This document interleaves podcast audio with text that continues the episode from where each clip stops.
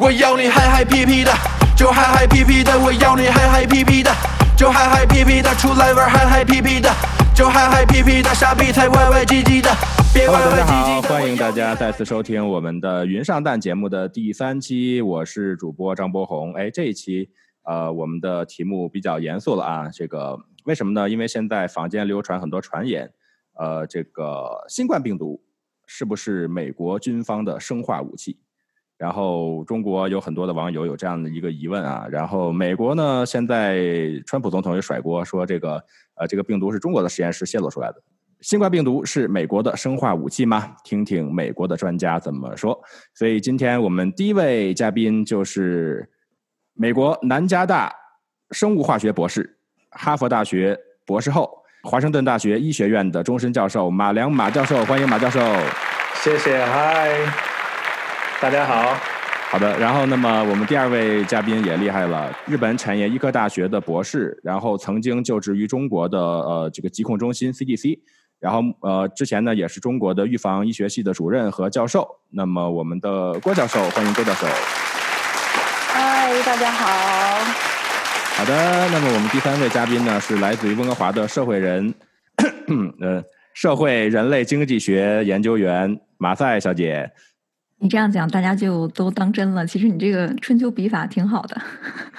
啊，挺好，挺好，外 外社会人，嗯，就是对社会人深深刻的道出了就是又闲又八卦的本质。对对，所以这这社会观察家，你下次社会观察家，对社会观察家，对吧？社专家，呃，那个呃我们我们今天啊，这个呃话题比较专业，所以我们有两位这个专业人士，然后我们两个呢就扮演不明真相的群众啊。我们希望今天通过这个呃几十分钟的讨论啊，我们可以让真真相不言自明啊。所以说呢，讲到这样一个主题啊，就是说，哎。呃，新冠突然爆发了，大家都觉得这个有没有可能是生化武器呢？我觉得这个话题要先抛给我们的马教授啊，因为马教授是生化领域的专家。呃，您怎么看这个话题？呃，凡是一件事情发生以后，大家都会有一些人会想到阴谋论是是我们那个人类特意制造的，或者是谁为了搞垮我们的经济啊，为了搞垮我们的国家呃崛起啊，搞的一种阴谋论。这种阴谋论在世界上各各个地方都会有，然后呃各个大事情发生都会有。但是呢，作为一个科学家来讲，呃，我们最主要的注重呃发现有没有呃证据，呃指向就是说是人造的或者是自然呃进化的。呃，最近呃好多科学家，各国的科学家都在研究呃这个病毒的起源问题。呃，这个问病毒起源问题呢，其实。呃，只需要收集现在各个地方的病毒，然后测序，然后根据它的变异呃程度来呃追溯它的源头，基本上可以有个大概的概念。呃，最近一篇文章发展在《自然》杂志上，发现这个这个所有的证据指向，呃，病毒自然进化而来，而不是呃人工制造的。呃，因为那几个变异的那个氨啊氨基酸。呃，跟我们现在对这个冠状病毒或者就是叫做 coronavirus 的这种呃侵入细胞的机理呢，用电脑测试出来的呢不相不很相符。所以就是说，如果是呃你你如果假设它是人造的话，那不应该是变这几个呃氨氨基酸，因为呃变这几个氨基酸通过我们已知的这种呃机制呢，是应该减弱它侵犯人的这种呃能力。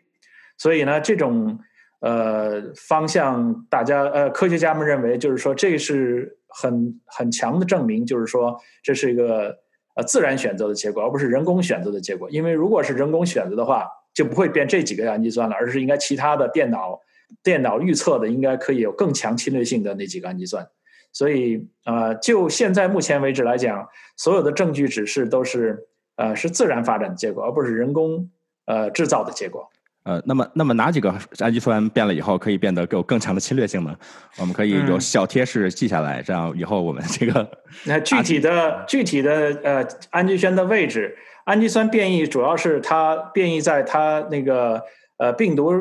病毒表面呃那个蛋白叫做突触蛋白呃 spike protein 呃突触蛋白那个是那个蛋白跟呃人体的 ACE2 呃蛋白相结合，然后进入细胞的。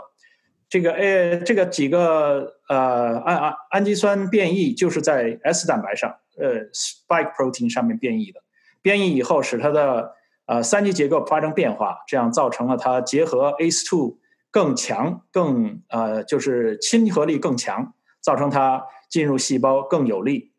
呃，具体的哪几个氨基酸需要去查看原始文件，在自然科学发展呢，也就是这个月的发展发表的一篇文章上。里面的每具体的氨基酸位置都已经标注出来。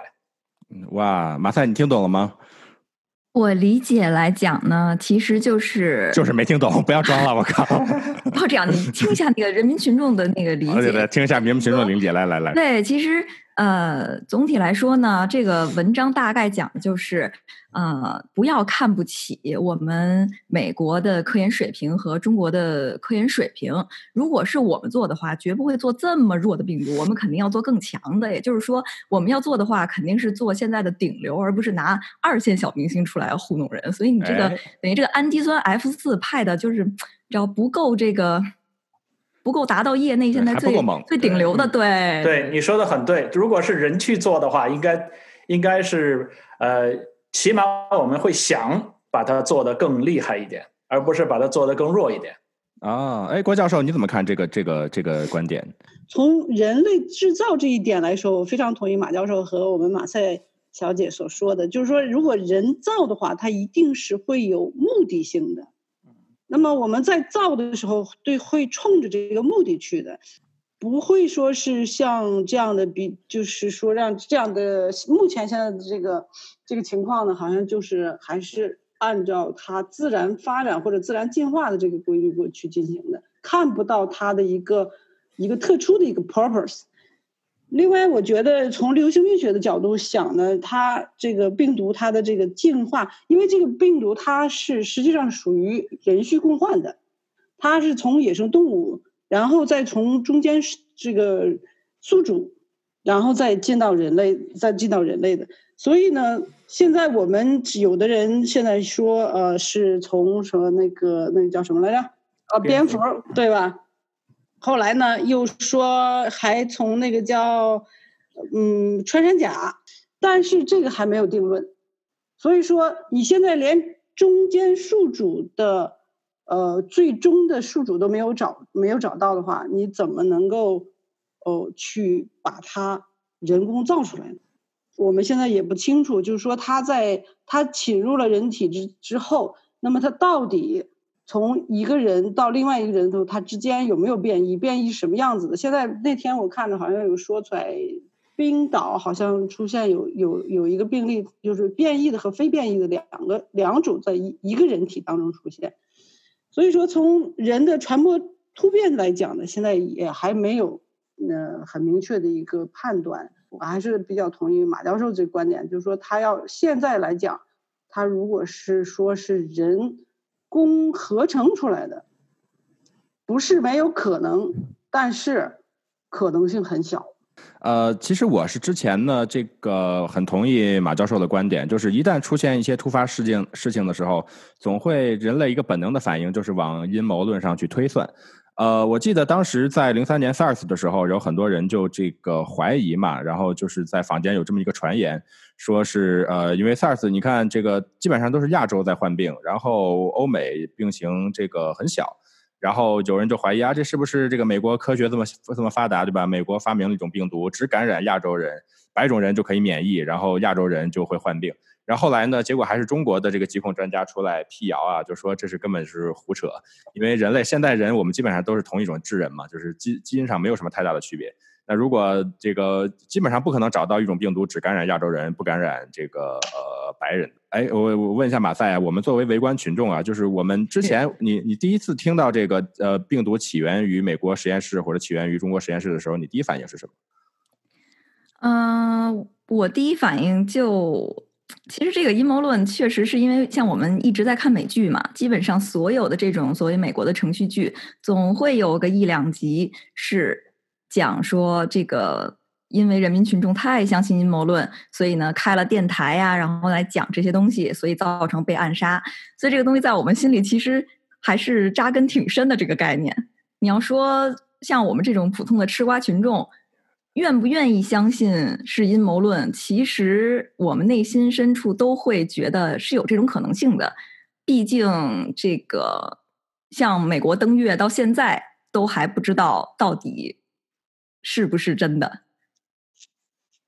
啊，美国登月这个，我觉得还是这 个这个。目前现在还是有这个，然后很多电影也在调侃这个事情嘛，对吧？啊，我我我我觉啊，对，然后马教授怎么讲？怎怎怎怎么看？嗯，呃，同样，什么东西都是要要有证据的。呃，阴谋论就是说，他的怀疑的呃入门太低了，什么人都可以怀疑这个怀疑那个。比如登月这个事情，已经是现实实况转播这种让，你眼见都看见了，还是有很多人有各种各样的。呃，为登月论说是假的，然后举出各种各样的呃证据，说你看这样，你看本来应该是这个旗不应该飘或怎么怎么样，怎么怎么样，各种各样的那种呃所谓的说证据来来证明没有发生过的事情，各种各样都是有他所提到的各种的东西，在网上都有呃科学的解释，为什么在月球上不像你想象的一样？因为月球不是像地球一样，你不能用地球的经验去去推测月球上的这些应该发生的事情。所以很多很多阴谋论，它是 based on 呃不是很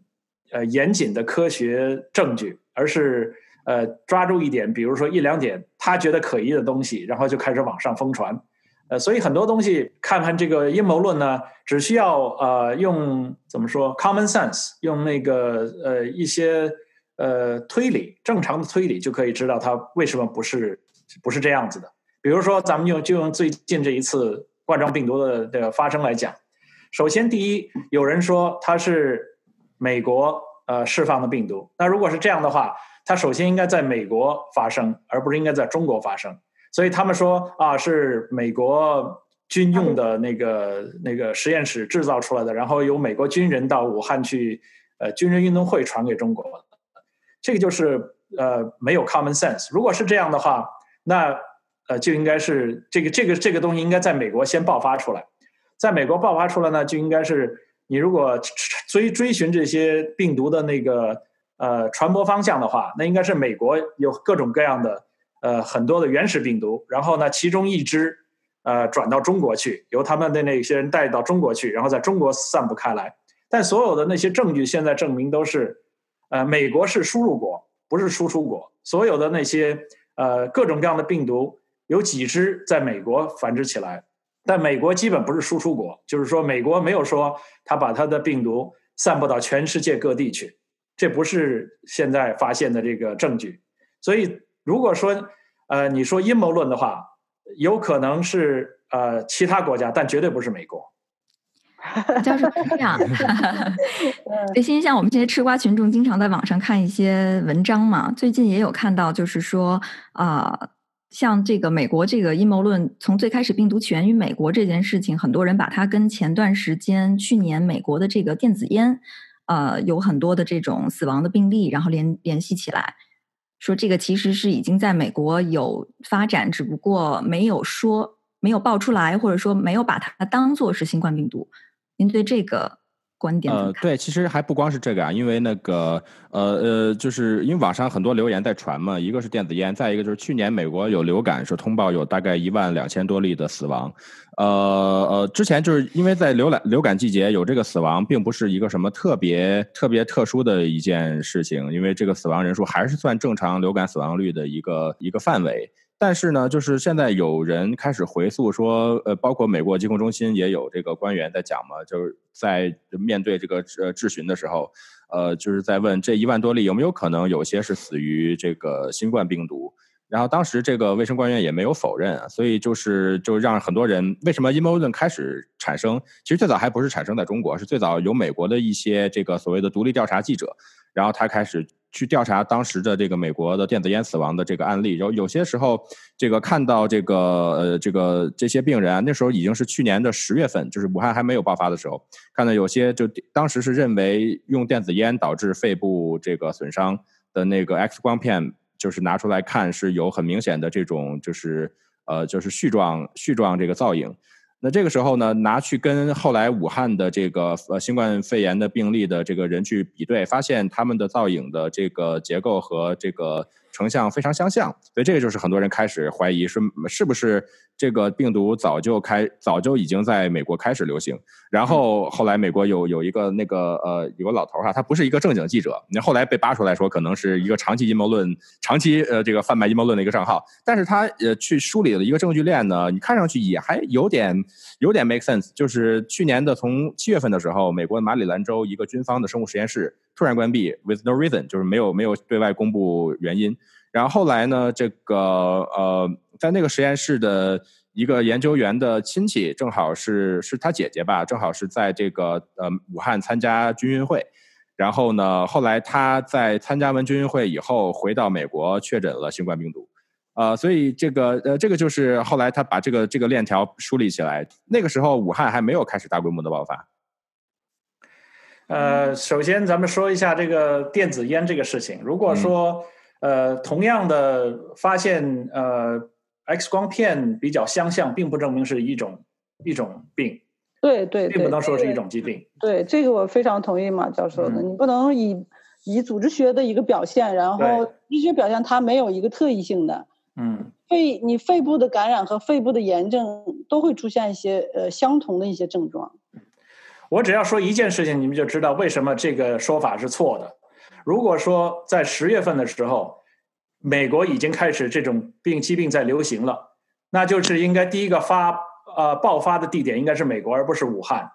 为什么我们美国等到了二月份到三月份的时候才开始爆发？这就没办法解释。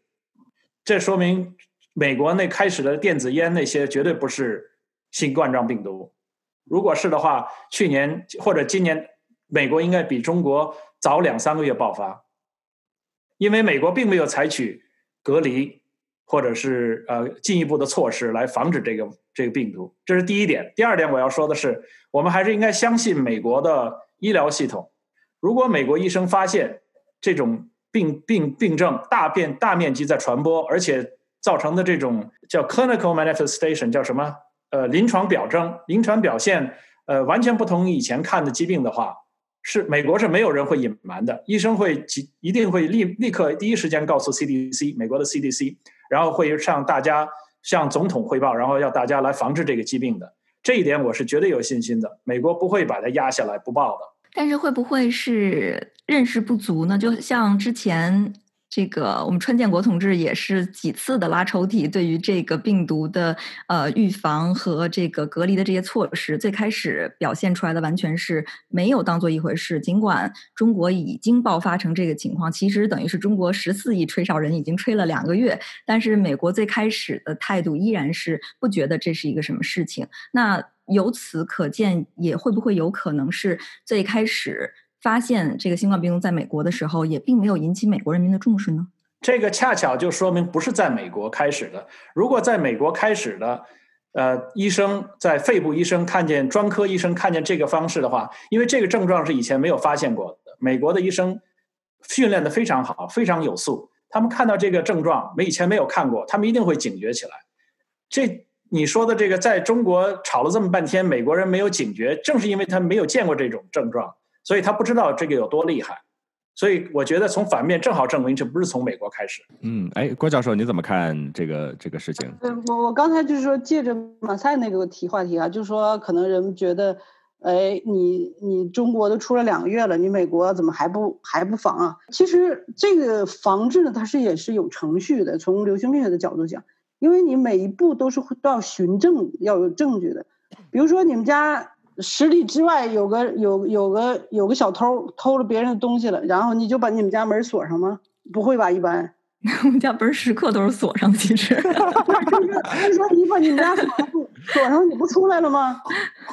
所以说这个程序是很重要的，就是说一个政府也好，一个 CDC 也好，你在做一件事情，一个疾病、一个疫情发生的时候，那么我们的政策是需要于这个发展而来的，你不是说。别的国家出现一个，我这儿就我出现了，完了我我这个美国这现在还没有呢，我就把国门都锁上了。所以说，有的人怎么想象说，哎呀，你这个 CDC 太晚了，或者美国政府你这个太晚了，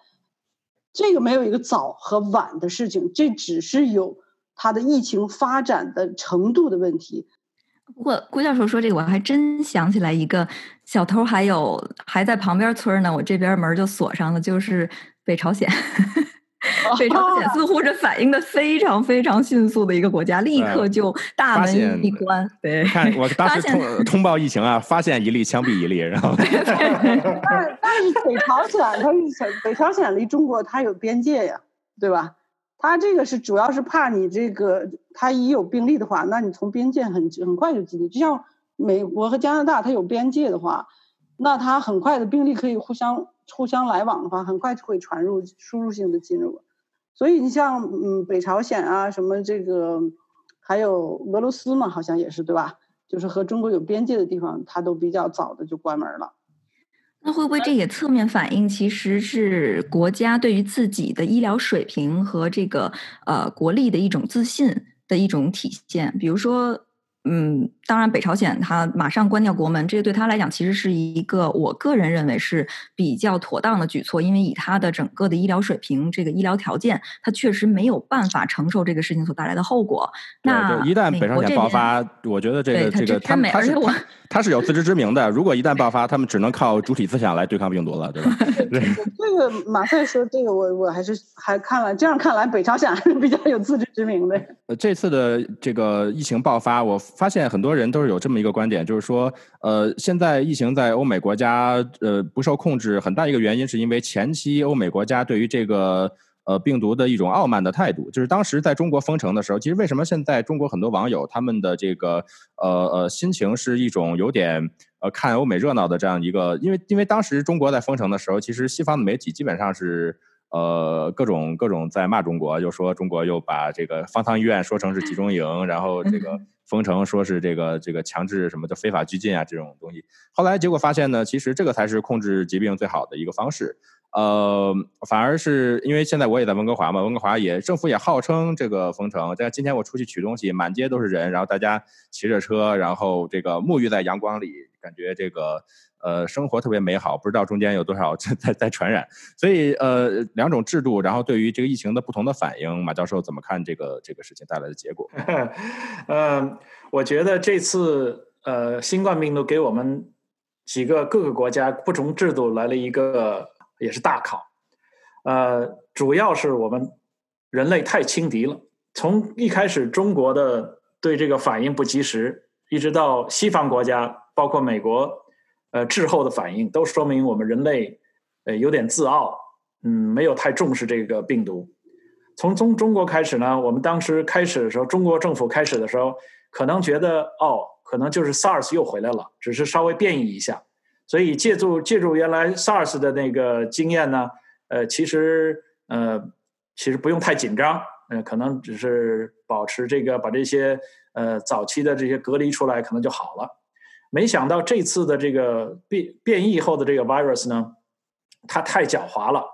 它不是说原来 SARS 的那个病毒的时候呢，感染大概两三天还是几天，很短的时间就会爆发，就会带着症状，所以这些人很容易被隔离出来。这次的 virus 呢，呃，病毒呢，它可以潜伏很长时间，从十四天到四十几天都有说法，都可能潜潜伏起来。而且这样子的话，那个这个病毒呢，先不着急把呃把那个宿主给杀死，而是潜潜带着这个潜伏在体内，可以传播更多更多的人。呃，这一点，我觉得中国政府和美国政府都没有意识到这一点。呃，美国政府即使在听到了中国政府怎么样呃封城，怎么样嗯呃对付这个病毒以后，也也是觉得小题大做。嗯，我我他觉得依靠美国的系统，只要因为美国不像中国那么密集嘛，他觉得只要人跟人不是那么密集的接触，就应该能躲过这个病毒，呃，不会像中国那样大爆发。这都是他们嗯有点自傲的地方。所以呃，这次这次的，我觉得这个病毒这个传传播应该给我们一个很大的教训，就是说呃，人类不应该太自傲。呃，自然界永远是有比你聪明的东西出来的。就看这个观点，我特别同意。对对，这个对自己国家的医疗水平的这种自信，有时候太自信了也不是什么好事 情。对对对，然后今天我看一个文章嘛，就说自从新冠爆发以来，人类这整体碳排放降了百分之二十，就这两个月。然后就说其实呃，这个病毒是地球的自己的免疫系统，然后人 人类才是地球的病毒，然后通过这个来控制一下，延缓一下环全球变暖。这个病毒需要定期的，就是 purge 一下，大清洗一下。嗯，对。啊，郭医生啊，对，之前呢，您在这个中国 CDC 这个工作的这样一个经历，您觉得这一次，因为呃，这种全国性的封闭之前也是前所未有的，就即便是零三年 SARS 也没有做到这么严格的全，基基本上整个中国都封封闭起来。那您觉得是？呃这个我觉得这个当时我还印象很深的，一月份的时候，我是一月初刚从中国回加拿大，那个时候中国还歌舞升平，没有任何的呃，就是觉得这个病毒是有什么问题。刹那间，所有的城市全部都封闭了。呃，这个您您以前在疾控公司、疾控中心工作，您觉得就是发现了什么样的一个呃现象，才下了这么大的一个决决心？哦，那个呃，SARS 出来的时候呢，正好我也在，正好是在 CDC 工作。然后我也亲也是经历了这个过程，然后我还也我们也上前线了，呃，上前线去，因为我们是做流行病学调查嘛，所以这个疫情出来的时候，其实流行病学是先行者，它后面的一切的措施和治疗方法、方案等等，都会根据流行病学所收集的数据，然后进行分析，然后得出的结论去提供给呃提供给这个政府来给他们作为一个。决策的一个背景资料，嗯，另外呢，就是说，嗯，呃，后来正好那个时候吧，我正好也参加了一个 WHO，呃，他在亚太地区召开的一个 SARS 的一个一个一个碰碰头会吧，正好是我去参加的。SARS 的时候呢，WHO 做的是非常的迅速，马上就派这个小组进入了北京。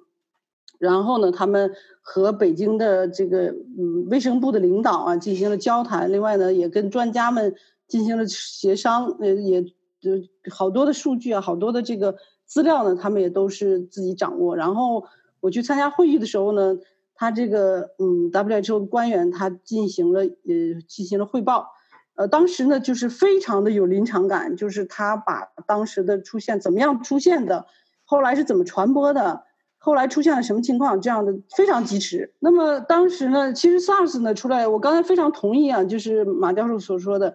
那这次的病毒呢出来以后呢，对于科学家也好，对于政府也好，是有一些自傲的想法，就说啊，SARS 出来了，当时那么严重，也死了几也也死了几千人，那么嗯，也不是也过去了嘛，对吧？也就是几月几个月就过去了。所以当时可能也是我这次呢这个这个冠状病毒出来以后呢，可能也是当时有这种想法，就觉得哦，呃，顶多就是 SARS 变异嘛，也也不也可能跟 SARS 的这个整个的病程的过程差不多。它实际上为什么我们一开始后到现在都没有很好的去控制，还在发展，主要是对它还是很多的特征不清楚。那么人们恐惧是在恐惧的未知上。这个时候呢，当时在武汉发生的时候，那一下子，等我记得好像封城是是一月二十三号，好像是封的城。呃，当时我是十五号还在还在中国，我呢十五号跑，跑出，当然我当然不知道了，不是说因为故意的就出来。所以当时封城，他二十三号的时候呢，他病例已经已经是出现的很多了。那么。这个时候，他不知道在好多未知的情况下，那么也有死亡病例的出现的情况下，那这个时候呢，如果他不封城的话，他很可能会造成这个呃疫情的扩大。所以这个时候，他才我觉得他还是对于这个病毒未知的这种情况下，他所采取的一个不得不采取的一个手段，就是说减少传染这个阻断传播途径，减少传染到更多的人的身上。嗯，好的，好的，谢谢郭教授。呃，我觉得这样，我们聊这么久，然后话题有点沉重啊，我们来听一首歌，然后放松一下，等一下回来咱们接着聊。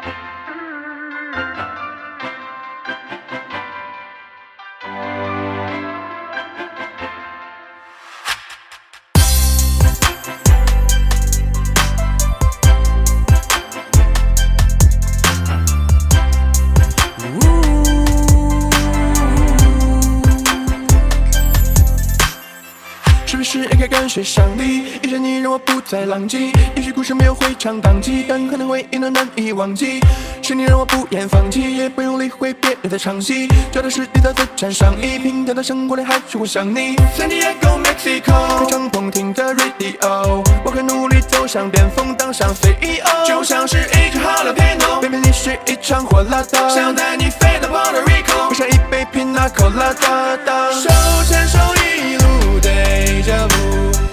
山到飞峡谷，跟你在一起就是酷。Baby this is all I wanna do。爱惜的路 deja vu，谁忘了回家路？跟你在一起就是酷。Baby this is all I wanna do。我想要指着天空祷告，虽然看上去有点老套，原来我有时会跟你吵闹，今后的路还要跟你讨教。欢迎回来《云上蛋》的第三期节目。然后这一期我们的题目是：冠状病毒是美国的生化武器吗？听听美国的专家怎么讲。然后我们非常荣幸的请到了呃 USC 南加大的生化博士，美国哈佛大学博士后，现在的华盛顿大学医学院教授马良马教授。Hello，大家好。啊，好的，还有我们的日本产业医科大学博士，呃，中国的这个呃流行病学的博士生导师和教授郭教授，啊，大家好，啊，还有我们的社会人马赛，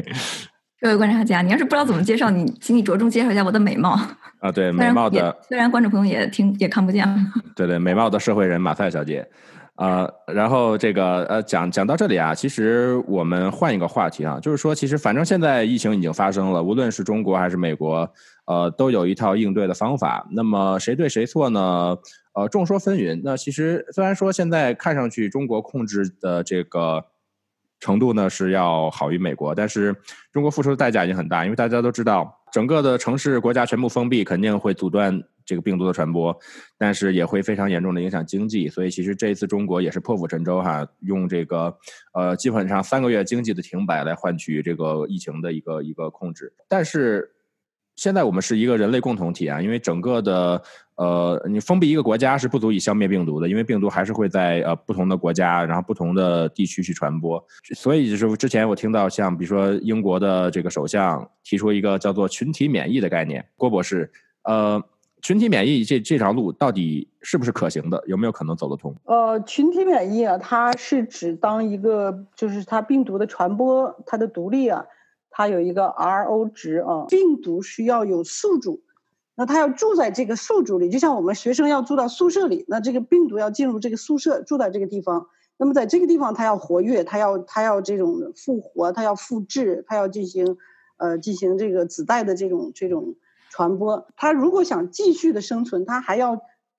继续发展的话，它还要这它还要从这个宿主出去，那么到再到另外一个宿主当中。所以说，它从一个宿主传播到另一个宿主，这个之这个中间呢，就是一个传播途，就是需要一个传播途径。那么病毒一般来讲，病毒到了人体以后呢，那么人一般的人体都会产生产生抗体的。那产生了抗体，这就是我们为什么要打疫苗。那么产生抗体以后呢，这个病这个人呢，他或他有两条路，一个呢就是他的他的免疫系统爆发，免疫风暴，那么他会 damage 他的他自己的本身的器官和系统。那这样的话，这个人会一个是会病危，一个是或者是死亡。那么还有一个呢，就是如果说他产生了抗体以后，他把这个病毒，他的抗体把这个病毒消灭掉了。那么这个时候呢，人产生了抗体。一般来讲呢，正常情况下，那下次如果再这个病毒进来以后呢，这个人产生了抗体，就会这个记抗体呢是具有记忆的。那么这个记忆就会记住哦，这个是个小坏蛋。那这个这个坏蛋来了以后，我要就要想办法把它消灭。那么这就会保护了保护了人。所以说，群体免疫呢，就是说，如果 A 得了这个病以后，那么他这个病毒进去又传到二传到 B，那 B 也是很的有了抗体以后，那再传到 C，那 C 又产有了抗体以后，那这个病毒就没地儿去了。嗯，那没有地儿我是同意，但是呃，因为之前我们的群体免疫其实它的数学模型是建筑在呃有疫苗这个研发出来的一个基础上，也就是说疫苗本身上就是把这个灭活或者这个这个毒害比较小的病毒，然后打进体内让人产生抗体。那在现在没有疫苗出现的情况之下，也就是说我们需要付出大概百分之至少把 average 来讲百分之二的一个死亡率去获得群体免疫。我觉得这个是。呃，首先第一代价太大，再一个这一次新冠的这个病毒是 RNA 病毒啊，就是它的突变要比比其他像 DNA 病毒更容易突变。呃，呃，所以我觉得，呃，我个人觉得群体免疫这条路有点太过于天真了。所以说，你刚才说，比如说像中国把门关到关上，那把门关上，并不是说你，比如说你把门关上，小偷进不来，并不是说小偷就不在了。病毒不是说你关上门，它病毒就走了，就没影了。所以说，当你开门的时候怎么办？嗯，所以我们要，我们第一步把门关上。好，你小偷都别进来啊。那个我们家东西都都在这都守着呢。可是你还要想到下一步。嗯，所以说我现在是呃，我个人比较就是稍微有点担忧的，就是说当他门开了以后怎么办？哎，马教授，您怎么看这个观点？啊，我还是同意你的观点。我觉得不应该全民免疫，那种方法是像自杀一样的，杀敌一千，自损八百。呃，现在来讲，美国呃的得感染人数还是属于极少数的，大概是只有呃几十万人吧被感染。那相比起了美国的那个总总共的那个。呃，人口基数来讲还是非常小的一个基数。如果你放任呃病毒呃肆虐的话，那感染就是很多人了。那死亡的人数，即使是 two percent 啊，百分之二或百分之三，现在接近百分之三的死亡率，那是很多人会死的。呃，是不是这是一个好方法呢？嗯，我不个人觉得不是很好的方法。我觉得有效的隔离，像我们现在一样，减少它的传播途径，应该是更呃能够。呃，阻止它的传播，这样的话也可以减少代价。呃，因为如果说你把整个美国的基数，呃，三亿人乘以百分之三，那是很大的一部分人了要死掉的。杀敌一千，自伤八百，这种做法是 是不是很可取的？哎，我所以就像这个，就像郭博士刚才以这个小偷 偷东西的这个例子，那群体免疫，可能我们是不是就可以理解为？只能是让小偷把我们所有人都偷一遍，偷到大家都没没得偷了，哎，也就可以了。但是我们现在可能 对需要考虑的是，那疫苗呢，可能就比较更像是我想办法把这个小偷干脆就是我每每个家都装上超级厉害的防盗设施，让这个小偷完全是进不来。我以为你是要给给小偷保护费这样。Anyway 啊，不，我之前有听过，又是一个阴谋论啊，就是说为什么英国要放任群体免疫？因为这个欧洲本身它的这个社保啊，就是。人口老龄化就很严重，然后正好这个 这个这个疫这个病毒又是这个专攻老年人市场啊，所以这又是一个变相的这个这个大清洗，就让我想起之前那个对一直在讲说俄罗斯会给很多人提供那种非常劣质的高浓度的酒精，然后希望他们 冻死在 路上，这样能稍微减少一些，你知道人口。不过，不过他们多喝酒可能会有有有助于防止这个新冠病毒 啊，这个这个 make sense 吗？好像要百分之七十酒精就可以杀死病毒了。哇，那这个 哎，那是在体外，不是在人体。人体人体酒精浓度最高到多少人可以生存？对，可能在 喉，就是那个病毒感染，就喉咙这个部分，可能长期保持有一口酒含在里面。对啊，我们我们我们人体喝我们喝酒最高度数也就是六十五度，已经最高了吧？嗯，不可能拿六十五度漱漱口还是可以的。对，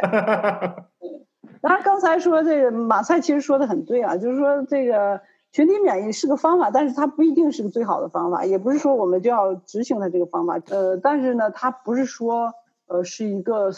一个扯扯淡的一个一个一个东西，它也是有它的科学道理。哎，讲到这儿啊，其实我们大家都关心一个话题，就是这个疫苗。呃，无论是通过基因测序啊，还是通过这个毒株的提取，呃，多久才能够做出疫苗来？啊，我只是读了一些东西而已，嗯，不是很乐观。嗯，根据以前呃传染病的疫苗的研发，呃，一年之内是不可能的。呃，有的有很多要经过几十年的研究才能制造出有效的疫苗，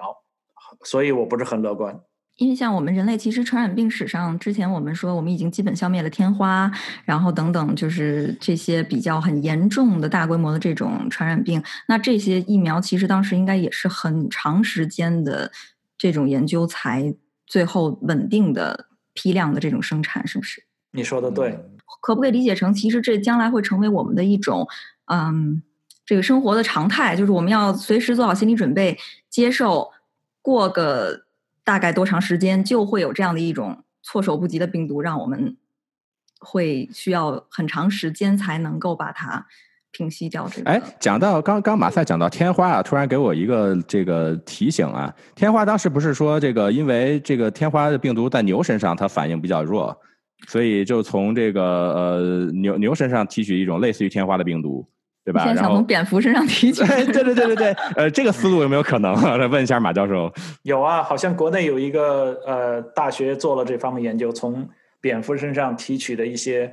呃抗病毒的抗体，好像有这个研究。就大家就变成蝙蝠侠了，以后打打完以后。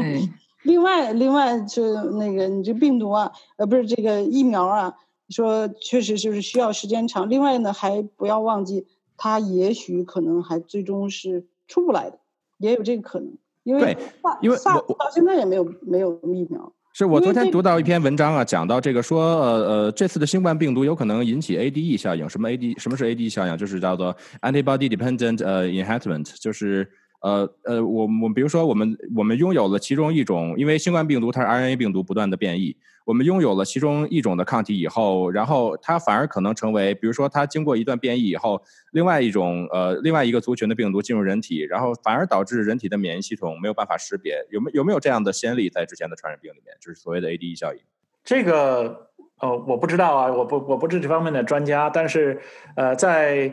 抗生素里面，嗯呃的人类对抗生素和和对那个细菌的这个这个战争当中，这种事情是经常发生的。你用一种很有效的，比如说最早的 penicillin 来来杀那个细菌，很有有效。但是你总会 select for 那些有有那个抗性的细菌有抗性的那个那个繁殖起来，然后下次你再去找另外一种呃抗生素把它那个杀死，然后过不久你就会有 superbug 出现，这些 superbug 就会呃所有的抗抗抗生素基本都不管用了。所以就是说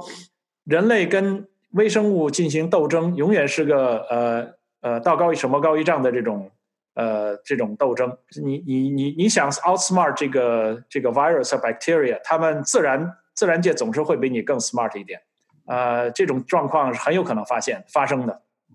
对，所以回到一开始的话题啊，说这个病毒不是人造的，因为人造就会把它，呃，这个最凶猛的这个这个氨基酸转码，对吧？但是这个自然界就会比你更聪明一点，就是我们不转码最凶猛的，因为你马上就可以发现，我就转码那些让你觉得这可能是一个温柔无害的病毒，然后等它感染以后，然后再展现出狰狞的一面。所以自然界还是比人类要聪明一些。温水煮青蛙啊！如果说我们暂时没有疫苗可以发现的话，那有没有什么药物我们有可能能够这个？就是短时间内能够研发出来呢？因为我之前我看说法国一个医生用这个叫做呃氯喹，这硫酸氢氯喹，呃就是以前防治疟疾的药，然后配合那个什么阿奇霉素，说是有非常神奇效果。以我有限的这个医学常识啊，就阿奇霉素它首先是这个抗生素的，它是应该对抗细菌的。然后氯喹是治疟疾的药，疟疾是这个疟原虫引起的，这两个都跟病毒挨不上边儿。为什么这两个药结合起来能够能够治新冠呢？所以这也是这也是个谣言，对不对？对，现在国内不是呃，目前说有效果的那个莲花清瘟胶囊吗？这个我已经看到了，在 那个所谓给留学生的这个。安全包里面已经出现了两盒莲花清瘟胶囊。但我觉得中成药中医对我来讲，因为我常年对跟中医这种这个作战已经有有十几年的时间了。呃，我觉我觉得中医的这东西都是玄学，就是你你今天是可能喝莲花清瘟胶囊然后好了，然后如果没有这个胶囊，可能中医在你身上点了一个穴，然后你这个好了也有可能，对吧？然后 就是因为人人是有这种自愈的，因为中医最大的问题是你没法证伪，就是他不做双盲实验。那那对，就是他只说啊，有有这个这一千个病人有这个喝了莲花清瘟，有九十个好了。然后就说这有百分之九十有效性，但关键是你不喝这个莲花清瘟，是不是也是百分之九十好？这个他就不做这个实验了。那那如果反过来讲，今天我们我我卖莲花清瘟，哦有效，那如果我们不用莲莲花清瘟呢？然后我对照组是也是一千个病人，然后我每天给他这个吃一粒老鼠屎安慰剂，也 百分之九十 好了，所以老鼠屎就变成抗击新冠的神药嘛？我我觉得这个有点还是有点玄学啊。不好的新闻就是，估计现在的双盲实验证明。几乎你说的所有这些药基本都没什么用，可能啊，连连氯喹什么阿奇霉素都没有用，对吧？好像也没什么用，所以双盲实验是很重要的。这个氯喹这个东西在开始的时候，在呃呃数量病人数量比较少的时候，好像有很很好的作用。嗯，但是后来因为具体说药的发展的话，其实是非常嗯严格的一个事情，你要你要对照组。呃，和安慰组、对照组、安慰组和你的实验组必须是基本上什么都要匹配的，年龄啊、背景啊，各种各样都要匹配。呃，所以经过大量的这个，等你增加了这个呃病人的数量以后，你就会发现很多东西都是安慰剂效应，所以氯喹也现在好像也没有什么效果。哎，所以这个我觉得，嗯，之前有有我们有讨论过一个问题啊，就是说，如果一种一种这个呃成分在老鼠身上是没有用的，然后但是对人体有用，但是它有可能永远不会被现代医药发掘发掘，因为在老鼠这一阶这一阶段就已经被屏蔽掉了，就 pass 掉了，没有进行到临床的这个 人体的这种实验的阶段，是不是？呃，也不能都那么说，比如说，呃，看你的实验系统是什么，如果你是用老鼠的。细胞来筛东西的话，筛筛药品的话，那是可能会漏掉很多。但很多实验现在我们做的是用人的细胞来做的，来筛的，所以筛出来的那些药呢，还是有用的。嗯，对。所以讲到这个神奇的安慰剂效应啊，我觉得会不会未来的某一天，然后人类突然调转一下船头，我们就不研究药了，我们干脆干脆专门研究一下安慰剂，怎么这个 什么东西引起了安慰剂效应，然后把这个研发一下啊，就是。就大家都进入到这种 inception 的 最后发现是是靠练练气功什么？其实安慰剂效应它有很大一部分是心理作用，呃，现在越来越越越重视这个心理作用对疾病的影响。对对，这个这个好像在癌症的治疗方面，就是是非常有很多例子。可以举证这个安慰，就是这个对心理对病人的这种影响，对抗击这个病毒或者是癌细胞的影响是非常大的。哎，我觉得一开始出那个莲花清瘟清瘟那个有效率百分之九十那个事情的时候，因为呃最早的时候我们是一帮这个中医黑嘛，整天就是取笑中医。结果这个数字出来以后呢，我们一开始还挺震惊的。不过后来有我我有一个朋友就说这么一句话，就是说。呃，为什么中国有中中药，然后这个死亡率就没有伊莱利那么夸张？因为反正这个现在都是没药治，就 common sense 是这个这个病毒是没有没有药可治的。那。你在中国的话，可能这西医说你没药治，然后你去看看中医吧，因为有这么一句荤话嘛。呃，当中医让你去看西医的时候，是真有病，说明你真的有病。然后当当西医让你去看中医的时候，说明你真的没救。呃，但是啊，这这是一个很很很有意思的点，就是呃，这些人本来西医可能没药治，然后呢就去被忽悠说你去喝点莲花清瘟吧。哎，他可能觉得这个东西真的有用。所以，当他回家的时候，他一边喝莲花清瘟，一边喝热水，对吧？然后喝着喝着，心情越来越好，说不定这个病自己就好了。而到意大利，等同于宗教信仰的力量了。对，可可是到了意大利，就是医生告诉你这个药，这个这个病没药治，那你就只能回家等死。说不定他回家自己看看圣经就就死掉了，这个也也说不准，对吧？吓都把自己吓死了。其实这个病有大很大的一部分，现在目前的这种这这种境状况看的很大一部分实际上是自愈的。嗯，所以说你喝了气，喝了这个这个中药和没喝中药，你怎么来比较它到底它是自愈的还是喝了中药中药以后？但是无论喝的这个东西有没有用，他至少喝了一个东西，他心里就感觉哎，这个莲花清瘟在帮我清除体内的病毒。所以说 这就是安慰剂作用嘛。嗯，对。但从客观来讲的话，我觉得存在即合理嘛。既然这东西存在，它又有效，是不是从某种层面上也可以说，哎，你喝点莲花清瘟也比不喝要强？对，尽管它都一样，那你喝点醋，没错。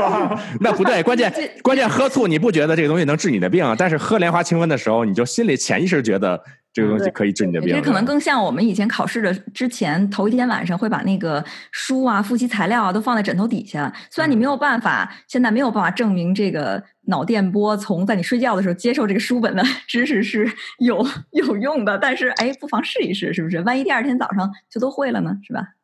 都有损失，有损失是书里的字儿都都滋滋滋的钻你脑子里。对，就没有损失嘛，反正试一试。对，就跟功能，死马当活马医，反正也 也也是没看书，也是过不了。就就跟正月不能剪头一样的是吧？这个这个这个肯定，这个肯定是没有道理。因为我有一个我有一个闺蜜，她是非常非常的不喜欢她舅舅。她从是初中的时候就正月里面剪头发，一定要挑正月里剪，而且正月头剪一次，正月尾剪一次，剪了十几年了。他舅舅还是活蹦乱跳的，所以他我觉得这个这个这个最大的一个问题是你比如说沉香对吧？沉香劈山救母跟二郎神打对吧？他如果这个是真的的话，他每天不用练功了，他每天就剪头就行了嘛，连剪二十年二郎神后来就秃了呀。啊，好，这都是属于这个什么这个这个心理治疗啊，心理治疗啊。好了，今天非常开心讲了这么多啊，也非常感谢我们两位专家。啊，从这个各自的专业的这个角度，给我们这么多的干货的知识的分享，然后让我和马赛这样的围观群众是吧？这个茅塞顿开，然后呃，也希望无论如何，这个人类的科学能够越来越发达，我们尽快能研究出应对的方法。然后在应对方法出来之前，大家还是呃能苟尽量苟啊，尽量的这个呃自我保护意识要强一点，因为毕竟我们不知道这场战役会打多久。啊！再次感谢今天的三位来宾，谢谢大家参加这次的录制，欢迎下次常来常来，谢谢，谢谢波红，拜拜，拜拜。